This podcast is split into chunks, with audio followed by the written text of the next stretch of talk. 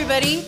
Welcome to the Accordion to Me podcast with Veronique Medrano. I am Veronique, and you are here for our special holiday episode for the Accordion to Me podcast with life accordion to me and my mother's.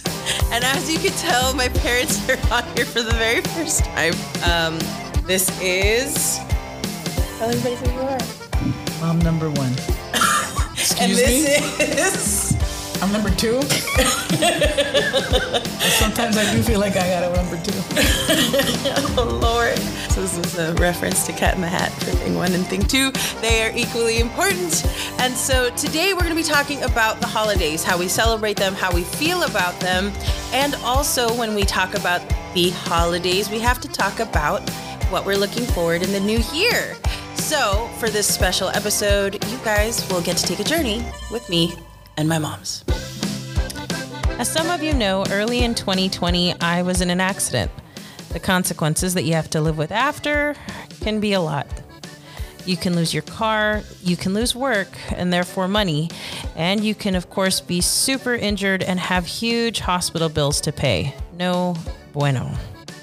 So, if like me, you've been the victim of an accident, you need a professional to help you get the care you need. In case of an accident, you need a lawyer to protect your rights and your wallet, and you don't have to look any further than that simple phrase by going to the URL incaseofanaccident.com for a free consultation 24 hours a day, 7 days a week. And if the person that suffered the accident wasn't you, but maybe it was your tia or your abuelita or something, don't worry. Everyone at In Case of an Accident speaks Spanish. They can even take messages through WhatsApp at 888 990 0911. So if you or a loved one have suffered through a horrible car accident like me, visit the team at incaseofanaccident.com for more help. Just don't forget to tell them that Veronique Medrano from Accordion to Me sent you. I am going to introduce you guys to mom number one and mom number two. Mom number one is Cindy, and mom number two is Red. Um, a lot of people ask me about how you know it feels like to have parents who are very supportive of my music career and my art career, and I don't like to get into it only because I feel like it's not so much like why they support me because that feels like such a weird question. I feel like you guys are artistics yourselves, like each in your own way. So it makes sense that when I started showing signs of wanting to be creative, you guys were like, yes, we're supporting it. Like it just felt innate that you guys would be like, ah, yes, she's going to paint. Oh, yes, she's going to do this. So, like, when did you guys know that I was leaning artistically as a child? When you drew drew all over the bathroom walls. Okay. I Bathroom, did. Bathroom door. Did I really do that? Oh, actually, I did. Oh, yeah, at the House on Hortensia. I um, I ended up. What did I end up doing? I ended up doing the. Oh my god, I I still remembered it. It was at the bottom of my my bedroom because I had gotten caught doing drawings in the bathroom that I started working on, like just itching into the floor, and some of them stayed, and you caught me. I call them squiggly lines. They were squiggly lines, but they were squiggly because I was just always looking at the tile in the bathroom, and I was like, and somehow uh, my brain would make would make things. What about you? Uh, when you could, when you started to, you were a late talker at four. So when you were able to put the words together through song before putting them together in word. Yeah, I've I've said this story multiple times in multiple interviews, right? Almost every single person asks me about like how I started in music and I and I tell them that story, but like I no one's heard it from the side of my mom. So like what was that? Like I was I was 4, I was a late talker and Yeah, my mother thought that there was a problem, so we took her to the doctor, and then they determined that you were fine. But you were four years old and you were still saying words, but you weren't putting them together in sentences, like "I want water." okay. So there, you know, there was that concern, but they determined because I would speak in English and my mother would speak in Spanish that because of that dual language, the doctor thought that maybe that's why you were not Like putting, the full sentence. putting sentences together. Correct. because I was trying to understand one and the other. You know what? That's wild that you're saying that because that's how I feel now trying to relearn Spanish. Yeah, so that was the issue. And of course, back then, Selena, you know, the Johnny Canales show were big. And so you were staying at mom's. She would always be watching it with you. And I could s- see that you started to try to put some words, like s- sing the words together. And that's when, I, I, you know, you were able to do that first. And then, of course, then once you started talking, though, there was no Going no- back. No going back. There was no stopping me to the point that I now have a podcast. And if you guys are wondering if my parents listen to the podcast, they do. They do. And they give me lots of critique. And they get very worried, obviously, all the time because they're my parents. And, you know, it's really nice to kind of have them here in the space because they're able to kind of understand what I do. They get to be in the hot seat versus me being on the hot seat like that's why we structured the seats this way. I'm actually in the middle of both of them right now versus me being, you know, on the outside. So I always loved music. I always loved art of some kind. It wasn't always just music because I don't think every school had a music program that I went to. So when I think about that, I do remember like I got into art when I was in one school because they didn't have a choir choir. Mm-hmm. At a different one, I got into like dance.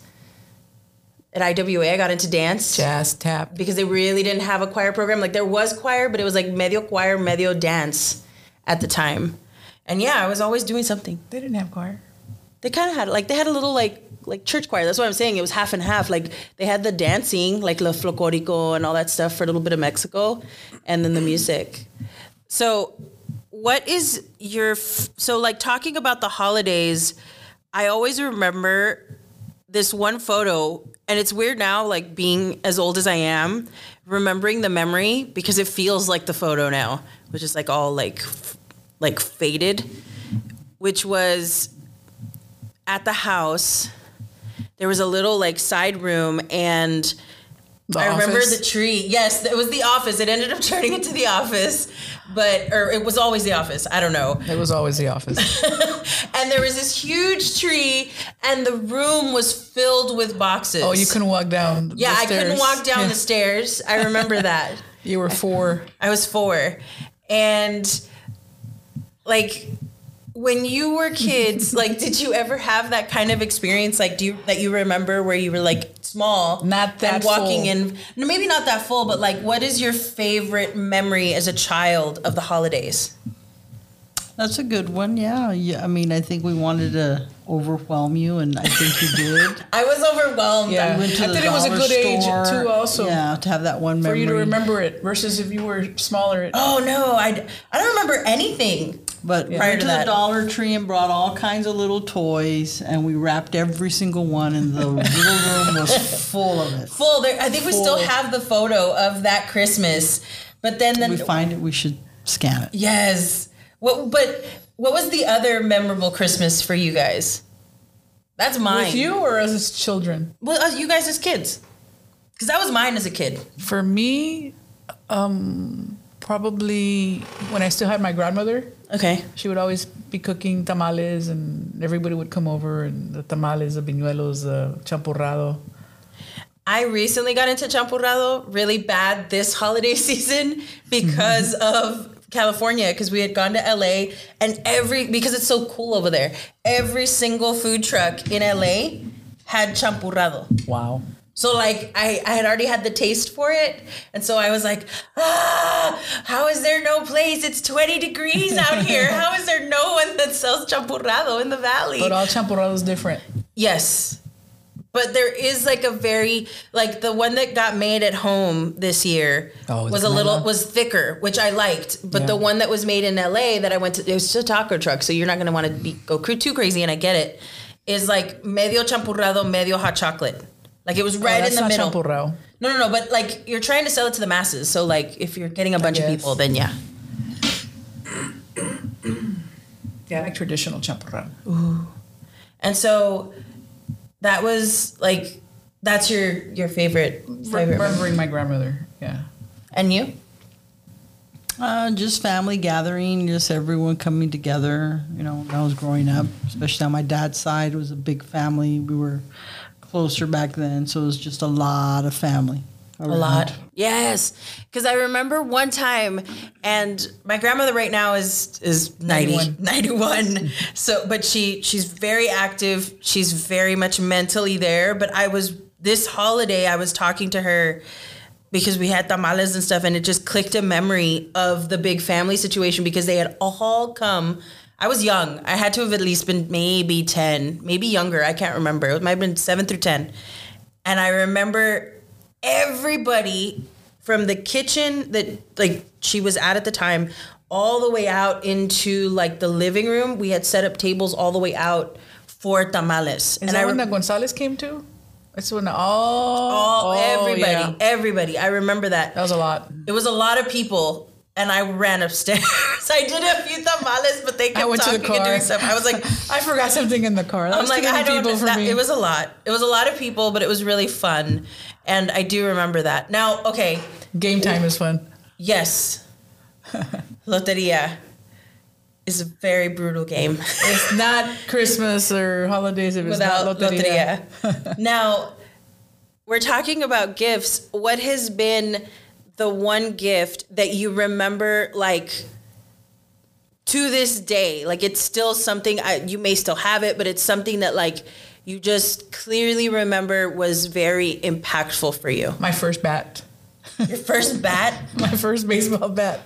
Why Because I, wanted a steel bat, and my mom didn't want to get it for me because she kind of knew what I was going to do with it. oh And so my statute dad, of limitations has run out for anyone that's listening So my dad bought it behind her back, and it just appeared under the tree. And then when I opened it, she couldn't do anything about it. well yeah because you I already steel had the bat Yeah, I, it's a. It was a like a, like a midnight blue metal bat.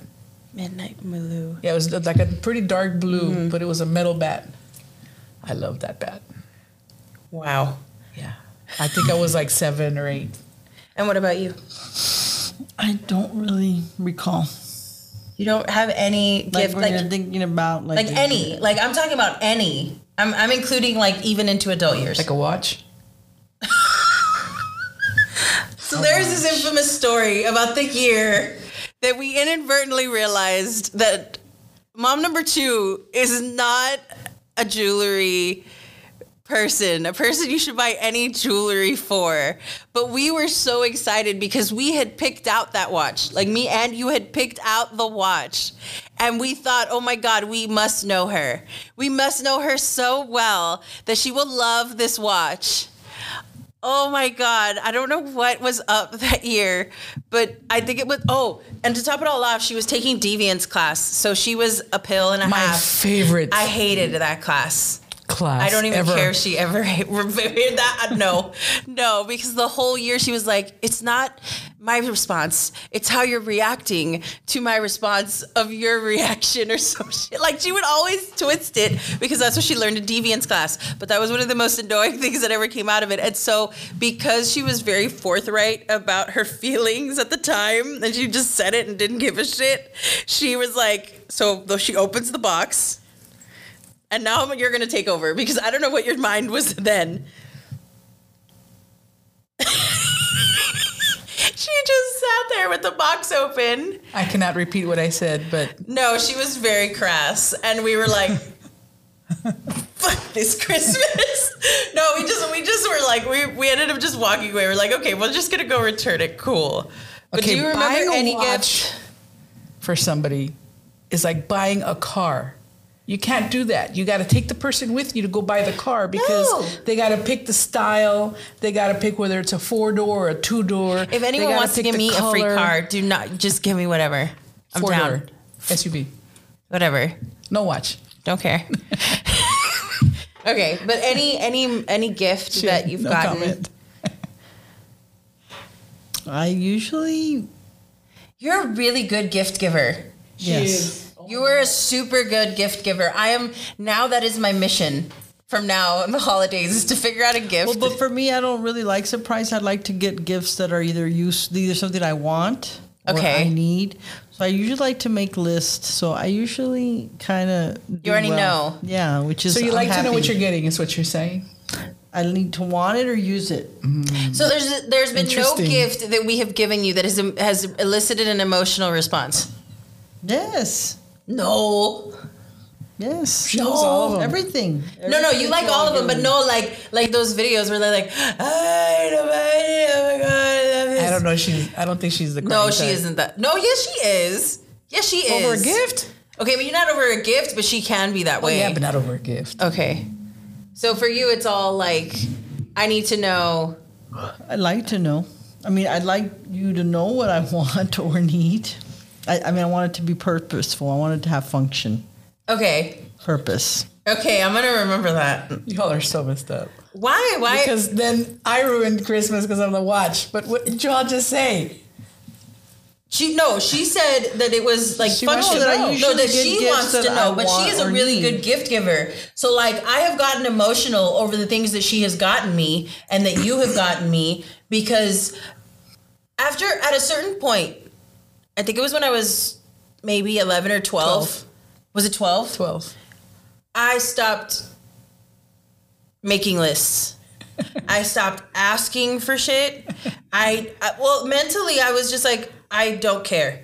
Like I don't care. Not because I was going into the teens and I didn't give a shit. It was more like I I don't know what was going on at the time, nor do I really want to share it. But like I for Teenager. sure no no I mean I was preteens, but there was so much going on in my life, and I just I hated everybody at school. People sucked, and I was happy and healthy and had books, and I was like. Like it, it became hard to make a list because I just really couldn't make one. I like lists. I, I always tell you.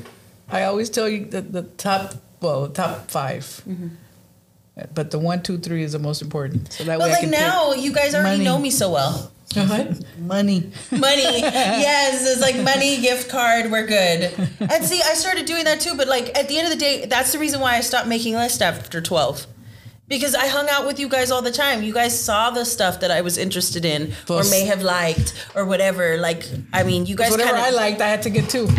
Yes, exactly. I don't But- like sharing. But for me, like, what is it? Like night before Christmas stuff. Like, I am not that difficult to shop for. Funky, different. Yes. Yeah. Yes. My favorite gift, I can't even like rightly think of one. There's too many. Well, because like for me, especially being the child, being the recipient of the gift from the parents, for me, it's like, okay, I had like let's just say from like when you can remember. So let's just say 6 to 10, you have a set of gift, a gift that was super memorable. And then from like 11 to 15, you have a gift that was memorable. There's so many. Yes. I mean, there's all those phases we went through. The Harry Potter. The I mean. Oh my god, just- yes. Harry Potter. But the, I think the staple, the really like tried and true was the night before Christmas. I think that one's still like number one today. You got me the teapot. Yeah. You got me the night before Christmas teapot. Mhm. Yeah. I enjoy my tea. Yeah, you got me the night before Christmas teapot, and I was using it, and it was like around. hmm, It was like I was about to graduate college, and I remember getting that from you for Christmas, and that was unexpected. 2013. Yes, 2012, 2013. I remember that teapot. We still have it, don't we? Yes. That was a good teapot. That Well, was, it is a good I mean, it teapot. is a good teapot. Not was. I It still is. enjoy my tea. And now that we're on the subject of gifts, what is something because you both are in the social fields uh, for your degrees, and I have always been very like.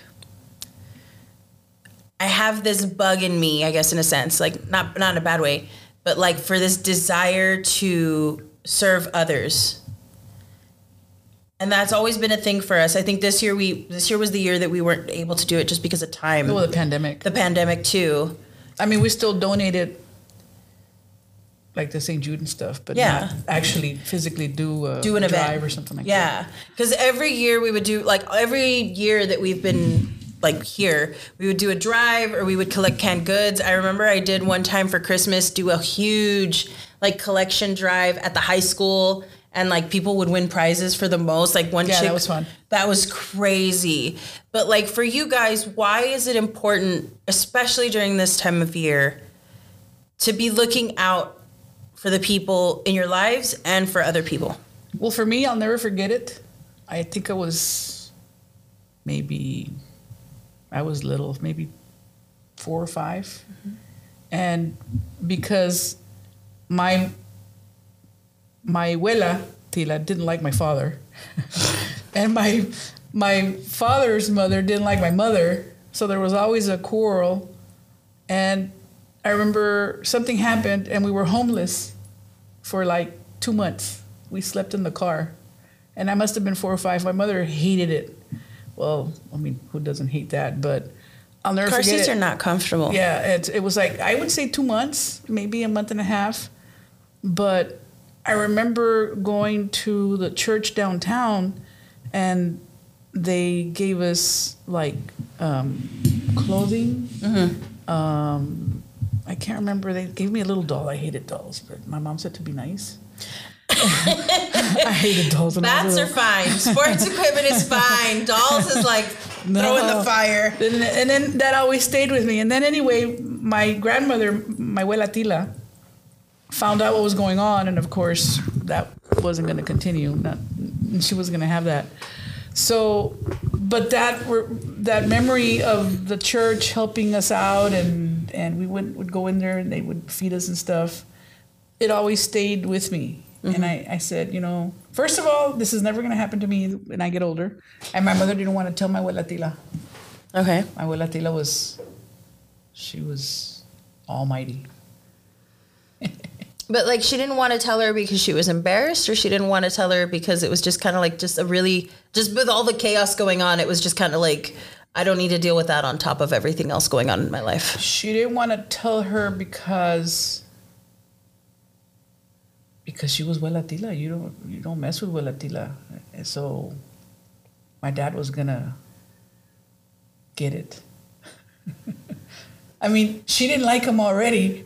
Hmm. And now you have my daughter and my granddaughter out on the streets. Like, what the fuck is wrong with you? So it, it would have caused it would have caused a fight. Well, it still caused a fight. So then what was the point of not saying anything? Yeah, but, but she found out my Lidia told her. Ay, metiche. No, Lydia. Lidia was, let's see, she's 15 years older. So if I was around five, she was 20. Wow. Okay. Yeah, so she told her. because i i will say like the thing that really strikes me about who i am now as an adult which i can understand like the holidays are just difficult the holidays are just difficult you really don't know what's happening with people what they're going through and it's one of those times where like everything is supposed to be cheery everything is supposed to be like goodwill towards men but it's also we're in this weird crux of like how do we help people? Can we help them? Do we only help them if they want to be helped, or do we just give without any any cause? Because, like, let people know what what you graduated for for what with uh, your degree. Social work. So you graduated with social work, but you have been doing social work longer than you've had the degree. degree, yeah. So like I have always been moved to help other people. But I'm sure that at any point if I had had a different set of parents, that could have been different, but that wasn't. So for you, where did it come from you to be that way? Did it stick? Well, I guess that's a good question because I never thought about it. Now that I'm, I'm thinking about it, why? I don't know. Because as a kid, it's one thing. Like, yes, there's a, there, it's a moment, and you're like, oh my god. But as an adult, like I remember, I remember clearly, like you helping neighbors or like people, like people that I you think knew. Abuela Tila again. Uh, everybody would always come to her house when anybody needed anything. Uh, you got to remember back then, being a woman, woman rancher, because she had acres and acres and acres of cotton. She was a cotton farmer. Hmm. And then my mom and all her siblings, as five year olds, they were all picking cotton. So I don't know what they would call her. Well, they would call her Doña Tila. But people needed help or whatever. She was always helping everybody no matter what. I mean, even houses. I mean, they weren't like houses, houses, but little shacks and stuff. And she would always help people, but she always did it. And she did it because she wanted to do it. Like she wasn't expecting anything. No, no. And I think I do that.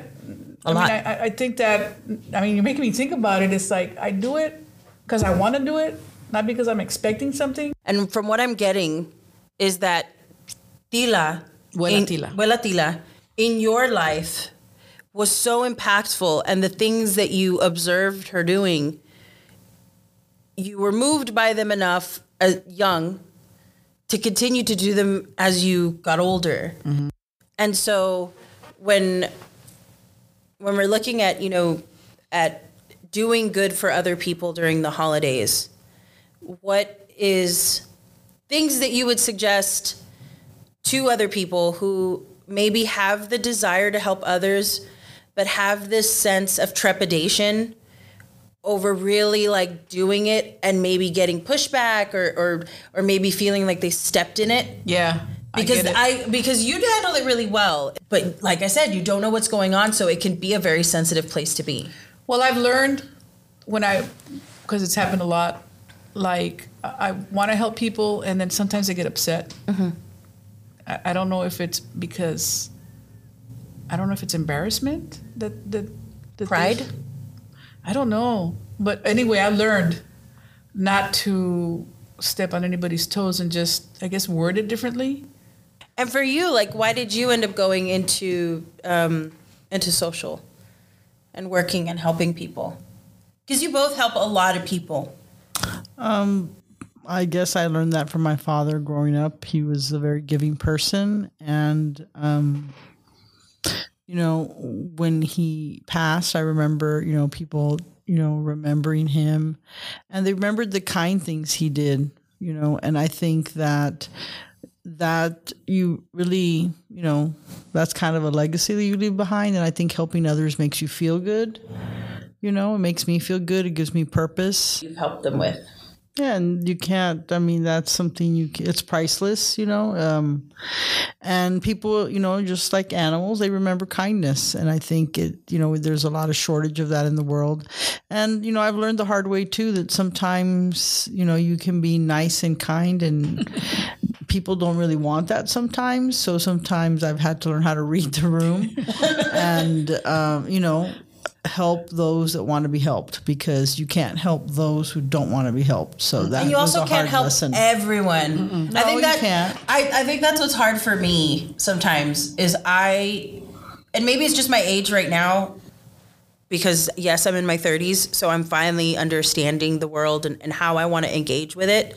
But I remember like in my 20s, I'm sure both of you guys remember, like I would get into uncontrollable sobs over the the pain in the world and it would it would deeply affect me like something would happen or like a hurricane or something or, or like just different things i think the worst one was when um, i was in nashville tennessee and i was coming back and i got stuck and i had to get pushed back because i was there for work and there was a hurricane that hit houston like really bad i can't remember the name Harvey. Harvey. Thank you. You have a better memory than me. Hurricane Harvey. And we did like, I was sobbing, I was crying, like there was so much in my head. But like, you would think I would be crying and upset because I can't get home. Because I couldn't. I couldn't find a flight, couldn't find anything. No, I wasn't sobbing and crying and acting hysterical on the phone with her at two in the morning because of that. It was because I was just like, I was watching the news online and seeing how many people were affected. And what's really good about, you know, them as my parents, not just because they're artistic, but also because and they're artistically leaning people, but also because they're that leaning. And so they kind of they kind of guide that that Energy. energy towards doing something. And that's why we ended up doing that um, that donation drive. That was I've never seen something like that. Again, It was an online concert. Yeah. It was an an online, online con- benefit concert that we did with with musicians from all over California, Texas, everywhere. all over the U.S. And we raised. Um, for me, this was huge because I'd never raised that much money, and it was twenty four hundred dollars for the something. Houston Food Bank. a lot of money. It was a lot of money. It might have been more than 2000. I just know it was a lot of money than I had ever raised for anything. And so, if you learn anything from them about, you know, being altruistic, being somebody that wants to help others is read the room and and read the room. learn to read the room. There, that's the message this holiday season. Learn to read the room, whether you're trying to help other people or just helping yourself. read the room. Um, so what now? funny. What is your favorite holiday movies Oh my god! that you have to watch? You, You have could to have watch it. warned me with this question before we got here. I already know one of mom's. Die Hard. Die Hard. Okay, that's one. Uh, the Christmas Vacation, National National, Lampoons. Lampoons. A Oh, Wonderful it's a Life. wonderful life. Dang it, you took mine. you took It's a Wonderful Life. It's a Wonderful Life. Um, I didn't get to watch Charlie Brown Christmas. I felt a little bad about it. We have the video. Yes, and it's also on Hulu. It's online. It's both, but I didn't watch that one this year. But I have watched it almost every single year. Um, but for sure, for me, it would have to be. A Nightmare Before Christmas. See, that one's hard too. I did watch that one, but I I've never watch it seen on. October and I watch it in December. I watch them both months, so I wouldn't count that as a. I only watch it I still have not seen. during Christmas. Yes, you did. No, I haven't. She doesn't remember watching it because it's been that long, but you've watched it. Really? Yes. You did. Is that a So, what is your file? favorite scene from that movie? From the National Lampoon's Christmas Vacation? Oh, I could tell her what mine is, but I'm gonna wait. Oh, Home Alone. Home Alone is another one I really like to watch. But anyway, I'm, I'm getting off on a tangent. my tangent. dad likes that one. I guess when he finally loses loses it, he says, "We're gonna have the hap hap happiest Christmas this side of the nut house." My favorite is. I pledge allegiance to the, the flag. flag. uh, my favorite is um, oh my god. I think they're. I'm trying to remember. Oh, like it's like, isn't she happy? She has frostbite, and she's just like. Her eyes are open, like the daughter, because they've gone all the way out to who knows where to get this tree that doesn't even fit in their house, and, and they ran like the daughter's just frostbitten in the car, like it, that's my favorite. Now, for It's a Wonderful Life, it will always be the scene where he's like, like he's in Potter's Field. he's in Potter's Field and he sees the his grave, like or no, not his his brother's grave. And like everything starts to hit him that like he really doesn't have anything. Like Mary's gone, everyone's gone because he doesn't exist. Like the the life that he knows doesn't happen. What about you for It's a Wonderful Life? In the end, when his brother, uh, let's give him a toast to the richest guy in town. Okay. When he didn't have, I mean, he he wasn't rich financially. Well, now he was. At the end of the movie, he oh, What- was. Yeah, well, but people were giving money to help solve his problem. But the fact that he was richer than anyone in town because of all the friends, all those relationships. All the people he was kind to. Mm-hmm. I mean, not only kind to, but you know, I mean, he helped them and um, in his way that he could, and in return they helped him back. So he was the richest person in that town, richer than You know what I really wished? Potter, Mr. Potter. Oh, I hated that old ass man. because uh,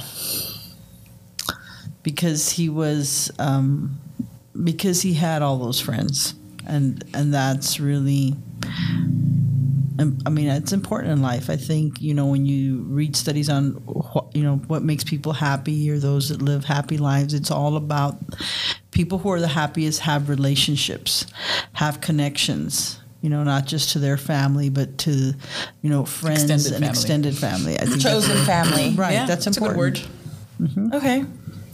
I hated Mr. Potter. At the end of the movie, I still say that there should be a director's cut where right after everyone's like, "Oh my god, yay!" little," and then like it it cuts, and there should be a, like a little bit of text that says, "Mr. Potter died the next morning of a heart attack." dan dan. But you Like- know why he was miserable, right? Yes, because he was an old bitter man. But why was he bitter? I mean, he had relationships. He didn't have any relationships. Yes, he did. They He had a- paid relationships. He didn't have the relationships like He wasn't loved by people. or liked. or liked, but he was an ass. He stole their money. My have no- favorite Well, he scene. didn't steal it. Yes, he did. No, he could've because a given- man, he right, he didn't do the right thing. That's all. He didn't give it. He had no back. morals. He had yes, he had no moral compass. So Okay, you. What's your it. favorite scene in that movie? when he's running up the stairs and he holds onto the bola and it's like comes off and he's like mm, and puts it back.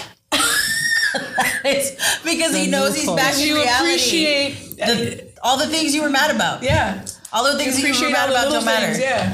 Okay. Yeah, so like when you're coming back to Brownsville, How many times? not anymore, but when you see the palm trees, you're like, Yes. Actually, yes. There's there's something quite like visceral about like seeing those palm trees, and they were gonna take them out. I thought they did. I didn't see No, them this they- last they- time we came in. No, they're still there. I mean, sorry, they, it might have been the, the the freeze, or it might have been something. But I remember they still have them there. What? I mean, maybe not in the center. They don't have them in the center lane anymore. They have no idea what we're talking about. So when you drive into into the the valley, Um, anywhere it doesn't matter. It could be it could be through McAllen or even through um, 77. 77.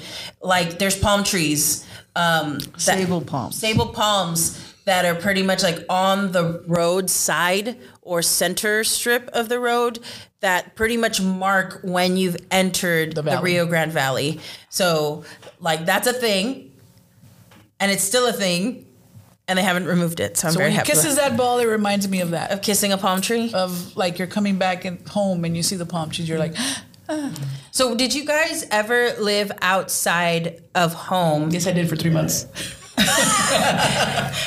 And when you lived outside of home, did you come for the holidays and was that like an, a sensation that you felt? Like what was the sensation you felt? Homesick.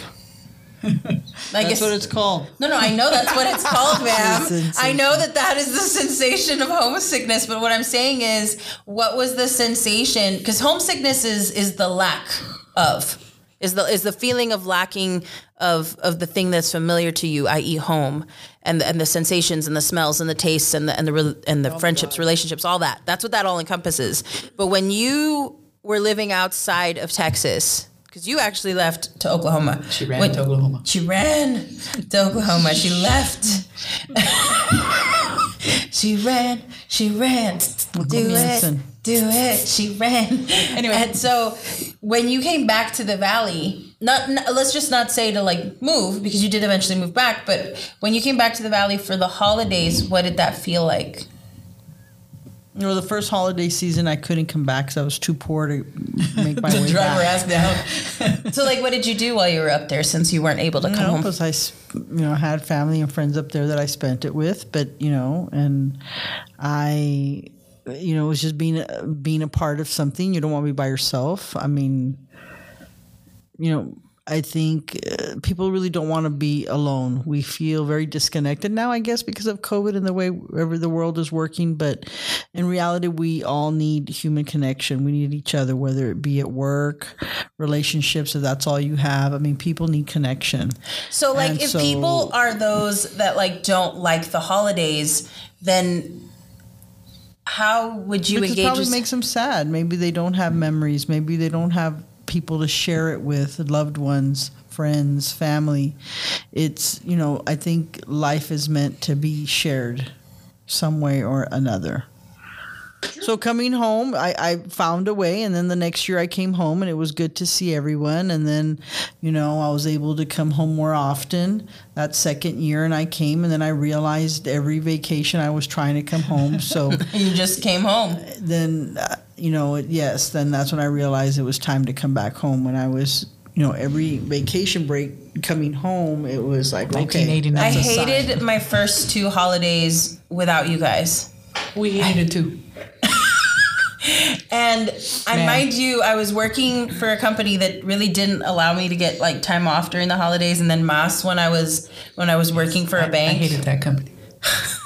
That's fine. We could say that because we don't saying the name, but but like what ended up happening is like I would after that that second one I think it was it was after the second holiday I then in the new year had been like okay well every every time I get a paycheck because like usually you get what like two maybe three paychecks in a month maybe. But like every second paycheck I would go home so it wouldn't be every single one, but I would be going home. And I had that same feeling. Like I would see the palms and I would feel really good. And we would have to celebrate holidays early because I was working for a company that didn't let me get off on the holidays. And that relationship that I have to the holidays being a time to just kind of decompress, really focus on the things that matter. And as from 12 on to now that I'm 30, I think has allowed me to be more stable and more like there's a foundation mentally for me at the end of every year. You know that little emoji of the wallet with the wings on it just flying away? Well, that's me right now. I'm the advertiser. This is an ad for me, Veronique Medrano. Go listen to my music. I have a bunch of it. This isn't a joke. Go listen to my music on your favorite streaming platform. New songs out now are Malojo featuring El Dusty and DJ Kane, and Mezcal Maria featuring Beatriz Gonzalez. Or if you're in the holiday mood, check out Ya Viene Navidad and Peces en el Rio while you drink that extra glass of ponche that will give you cruda tomorrow. Or you can buy a physical CD. Are those still a thing? Okay, I'm being told they are. So go to my website, veroniquemedrano.com, to go get one now.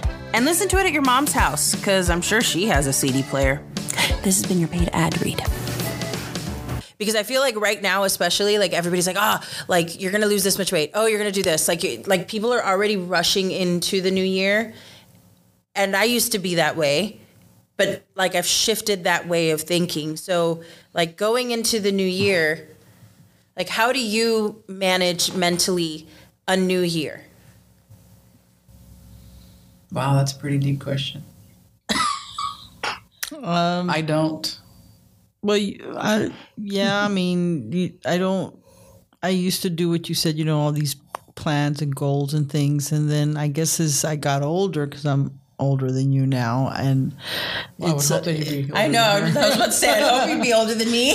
I mean, it's moving forward. You know, not you know, not looking back to miss things, but looking back maybe to learn from things, um, and moving forward. It's always moving forward because. I live know, in the now. Mom hates it sometimes. You know. yeah, but moving forward, I mean, you know, whatever goals or dreams you still have, or, or set a new dream, I think it's important to continue to dream in one's life. And maybe you'll achieve it, maybe you won't, but it gives people hope. And I think hope is important. Uh, you know, sometimes I can watch the news and get very depressed because of what's happening out there. So you have to have dreams and hope you know and that's not just going to make the dream come true you have to work hard and you have to be very tenacious you know And you don't have to wait for the new year to set goals. Just do it. Is what i've learned over time but yeah and, you know there was a time where in the new year i would okay i'm going to do this because i didn't do that last year and i you know and sometimes now- pressure. It, it's pressure. It's like like then that. you feel then you feel horrible because then you look at like that's why I mean I switched from doing like New Year's resolutions because I used to do them all the time and we would write them down like me and mom you know mom like you know setting the goal. I think that was her point to doing that. And that's the point of New Year's resolutions is just to set the goal so you know where it is but like not going oh my god because there's a difference between setting a goal and working towards a goal. And sometimes they're not they are not mutually exclusive because life happens. But in my mind i'm like oh okay that now it makes sense like it makes sense why you shouldn't be setting something that just and being militant with it a little bit. Yeah, bit just set a goal. yeah yeah But don't pick a goal that you know you're gonna, you're gonna fail gonna fail. I mean, I'm gonna lose 100 pounds from here to no. That's not realistic. You gotta be realistic too. to you. What? I don't remember because you were my superwoman. She's like, you can't do that. I said, why not? She is perfect. She's perfect to me. Oh yeah, but I think it was it was definitely during a time in which I was having the hardest time with my body.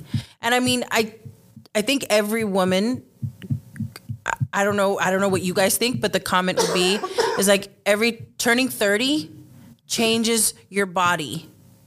And I know you guys both warned me, but I guess like in my mind Yeah, but we didn't care. I mean, I, I I don't know. I mean, I care about your health, but whether you're fat or skinny, to me, it doesn't matter. I guess because I've been fat all my life. I'm fat, fabulous, and 55. so it's like it doesn't matter as long as you're healthy. Yeah.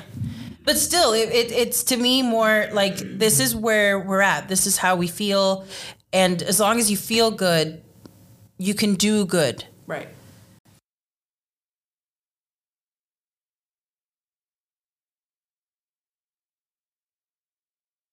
So, like, I've been really grateful that at this point in my life, you know, transitioning into my 30s, like, both of you are so open and communicative about those changes and and understanding them and being like, okay, like, don't make unrealistic goals because your body's not what it was at your 20s. Like, you you bounce, like, you your body bounces different. Not only that, but you could be hitting menopause soon. Allah. Well, when that happens, we'll do another episode called "Accordion to Me and My Mom's," the menopause edition, and that'll Well, be because I remember going to the doctor because I felt all these things, and they would tell me you don't hit menopause till you're in your 50s. Uh huh. And I was like 33, 34. And I remember talking to my mom about it and my tia Morena, and they were both talking about that they went through menopause in their 30s. So then when I kept going to the doctor and having all these issues, I was crazy. Was I, I hate going to the doctors, but at the same time, like if you're setting New Year's resolutions or or setting goals for the, the new year and they're health related, definitely suggest do those annuals right at the beginning of the year so that you know what you're walking into for the year and you can set a realistic goal for what's happening with your body, making sure everything's okay, doing all of that. Now, what is something that you would like people to take with them in the new year? Something that they should like take as a sign or as a, a message of like whether it's hopeful or whatever. What is something that you feel people need to know as they traverse this new year? Um, go you know live your life and you know live every day work toward the things you love that you have passion for. And you know um, you know when you fall down you know that cliche is get back up and keep moving forward always moving forward. And i know it's sometimes easier said than done for some people uh, but you know i've had some hard times too but it's always looking forward that has gotten me through along with family you know you know and, and speak up and let others people know when you do need help not to be afraid to ask What about you? man, that's there's so many. Think of uh, think of one thing that is just really important for you at this point in your life that you feel people should know so that they can mentally be right and be at that place that you are now. I guess my health. Since I was having so many issues, because when I had cancer and it would come back, then we had the double mastectomy that took care of that. but then I was having all these issues, so I thought it was cancer coming back into other organs, but it was just the foods that I was eating. Yes, yes, we just looked at the watch. So the thing that's the most important like to impart is is health because of, you know, the double mastectomy, because of these things that like now you're finally getting a handle on it. Right. My health. Well, your health, but like for other people, it's like if they feel something's wrong or like they don't have as much energy as they used to, like don't just blame age. Thank you. I was trying to think of where I was going. Um, I guess because of the pandemic, I kind of hesitated. Mhm. So if you're not feeling well or you feel off and you go to the doctor and they tell you, like, there's nothing wrong with you, your blood work is fine, everything's fine, but you're having all these issues, the doctors are not always right.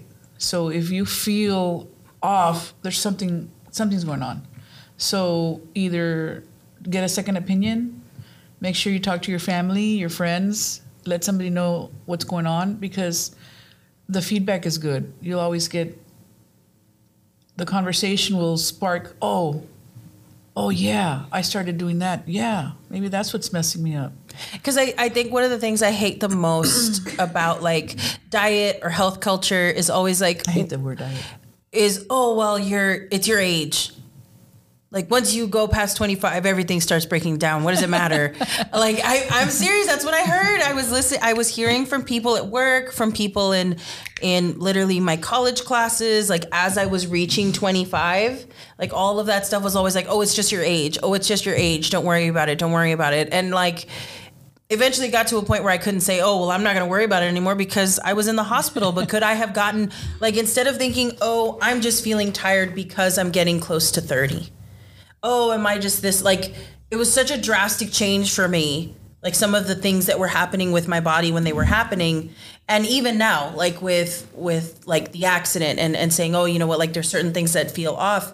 I think ever since my last few stints at the hospital, I'm a lot more cognizant of how my body feels when it feels the way it does and being super cognizant about that. So do not assume that it's your age because my grandma's 91 and she can still walk and like go do her stuff and go drive And cook. and cook. Like she's mm-hmm. super cognizant, and we have been just super blessed that you know, like we all get checkups, we all like take care of ourselves. She takes care of herself. All of us do that. But it's like if she, at her grand old age of 91, is in really good health and doing all of these things, you shouldn't assume that as you age, you deteriorate. That's not the goal. The goal isn't to deteriorate as you get older and just like be in chronic pain, be in mm-hmm. this, be in that. That's not, that shouldn't be the norm. Right. Okay. I think if if I hadn't changed the way I eat, first of all, I don't like the word diet mm-hmm. because you immediately shut off. Right. Mm-hmm. So once I changed the stuff I was eating and ate ate healthier, and made better decisions of the foods I was putting in my refrigerator, then things started to change on their own. That's great. Yeah. And I think that three things that I always tell everybody that asks me is sugars, breads, and processed meat. Those are the three Pick things. one. Yeah, pick one Pick one for 30 days, drop one, and see how you feel. and see how you feel in the 30 days. If you if you were able to manage that one, like say I'm gonna give up sugar, And you feel better. and you feel better in the 30 days, then pick the other two, the bread or the processed meat, and then do 30 days. and and just do it Slowly. at, yeah like you know your body mm-hmm. better than you think like it shouldn't don't pull a me and like wait till you get into like a serious medical situation to mm-hmm. start listening to your body do it sooner well, that's where I was. yeah Yeah. I mean, I waited too long to start listening to it. but this is the beautiful thing about the new year mm-hmm. you can start listening to your body now and so my my final thing to impart um, for the new year for everybody is it's not a race. I got into the music industry after thinking that I was going to be a newscaster, a news reporter, a journalist, actually anything but a musician before I started music. Because I, I really like I was very burned from the music school and college like there was just so much overworking so much things happening that I just I'm glad that I didn't start a music career at a younger age because I would have burned out so much faster but I realize now especially coming into this stage of my life there is no rush to get anywhere at any particular time Live in the now. In the sense of not okay not if you set an appointment no manches like actually get there on time. Do not pull a valley one hour later or 30 minutes later. But, but like literally be on time. But in regards to how the journey takes you. Like I am in such a different position in my life that incorporates so many of the things that I love, that I learned, that I'm passionate about. But had I just rushed to do the one thing how I wanted to do it, exactly how I wanted to do it, I would have put myself in a disadvantage to be successful as a person. So the biggest thing, the biggest thing of importance to me coming into the new year in the holidays is realize that there is no rush, that t- the timing of things happens exactly when it needs to happen. and make mistakes. and allow yourself to be flawed. Allow yourself to be a student. Not everything is like a youtube video and happens in 30 minutes or less. Make lots and lots and lots of mistakes. yes. So you guys thank you so much. Thanks to my moms for coming on to the accordion to me podcast with me and my moms for this wonderful holiday episode. I hope that you took a little bit of something from this amazing conversation that we had about the holidays and about the upcoming new year. And as always, puro amor, puro besos, puro Tex-Mex. Mwah. Bye. Bye. Bye. Thank you for listening to Accordion to Me. The team behind this week's episode includes mixing and editing by Juan Pablo Diaz, theme music by Rodrigo Montalvo, produced by Javi G from MD Media. In person recordings were done at the Podify studios and remotely through Riverside FM. Accordion to Me is distributed through Anchor, and you can stream Accordion to Me wherever you listen to your favorite podcasts. I'm your host and executive producer, Veronique Medrano. Puro amor, puro besos, puro Tex Mex.